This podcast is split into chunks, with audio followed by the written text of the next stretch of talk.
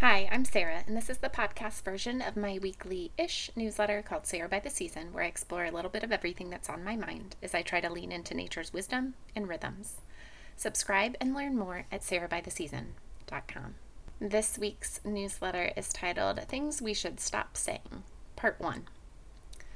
A few weeks ago, a friend posted about their mom's birthday. They said kind and thoughtful things, most of which centered around a theme.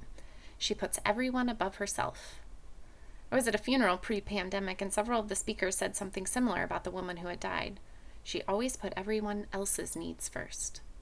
I Googled, she put everyone before herself, and there were 40,000 plus results, most of which were obituaries about women. I don't like to should people, but I'm making an exception for this series. We should really stop saying stuff like this. It plays right into the patriarchal playbook. It erases women's. It's always women that we say this about, by the way. It erases women's actual needs, desires, hopes, dreams.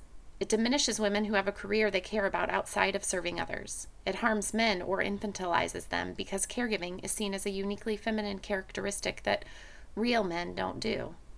It creates this ideal woman that serves everyone else with joy and finds no meaning in life outside of her roles in relationship to others.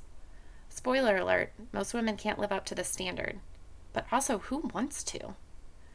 I'm still working my way through Sharon Blackie's If Women Rose Rooted. It is taking a while because I got sidetracked by going down the rabbit hole of how many stories we've lost, especially feminine ones, or stories that we've embraced to our own detriment.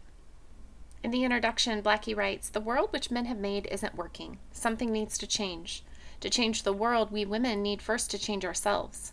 And then we need to change the stories we tell about who we are.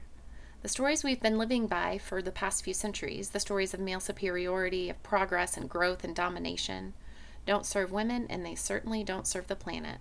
Stories matter, you see. If Women Rose Rooted has opened my eyes to the stories we're swimming in that keep us hamstrung from our full humanity. It also has inspired me to dig into where the cultural stories we tell ourselves come from. This she put everyone else before herself story has deep roots. I've been trying different ways of researching where it came from, but it is almost like trying to locate the beginnings of the patriarchy. The agricultural revolution certainly had something to do with the simultaneous beginnings of patriarchy and feminizing caregiving.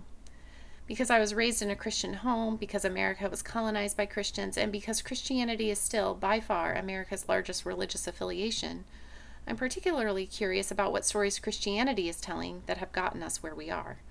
It is helpful for us Americans to dig into the ways in which Christianity is the water we're swimming in, whether we practice it or not. That led me all the way back to John Calvin, the Reformation theologian who is largely credited with the idea of the Protestant work ethic, and whose ideas influenced many of the founders.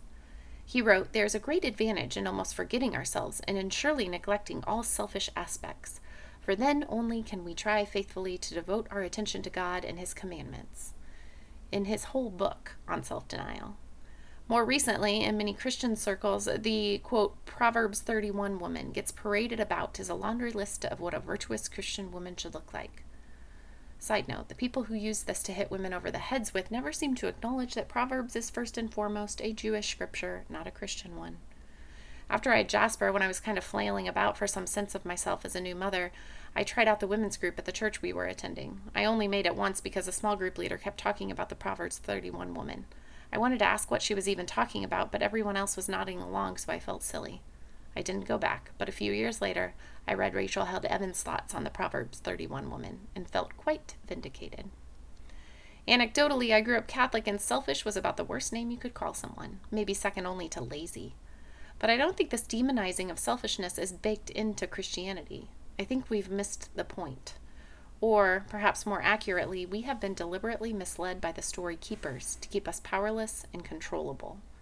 More plainly, it has worked well for the people in power to keep us elevating women who live up to this ideal because it keeps women small and largely powerless and perhaps even competing with each other.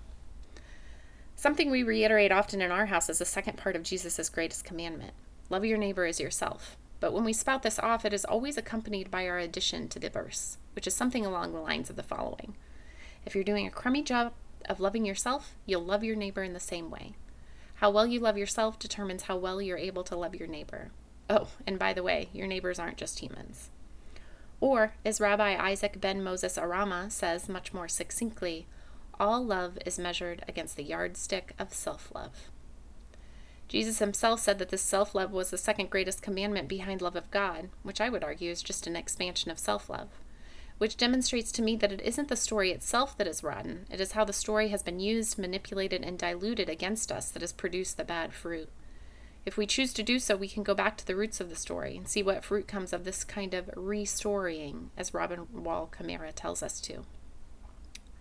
That she put everyone else before herself is a story that we keep telling about the ideal woman in our culture, and it isn't a good one. We should talk about women and men who are particularly suited to caregiving in ways that elevates their acts of care without diminishing themselves. We have to stop saying that someone puts others above themselves as if it is a good thing. We have to stop aspiring to it ourselves. Even though this is a systems problem, it is also one in which we have agency too. We can simply stop saying this about the women in our lives and questioning it when others say it. Cheers to removing putting others above themselves from your vocabulary. Thanks so much for listening. You'll have to check out the full newsletter for my rants and raves and stuff we're sharing this week, which is available at sarabytheseason.com.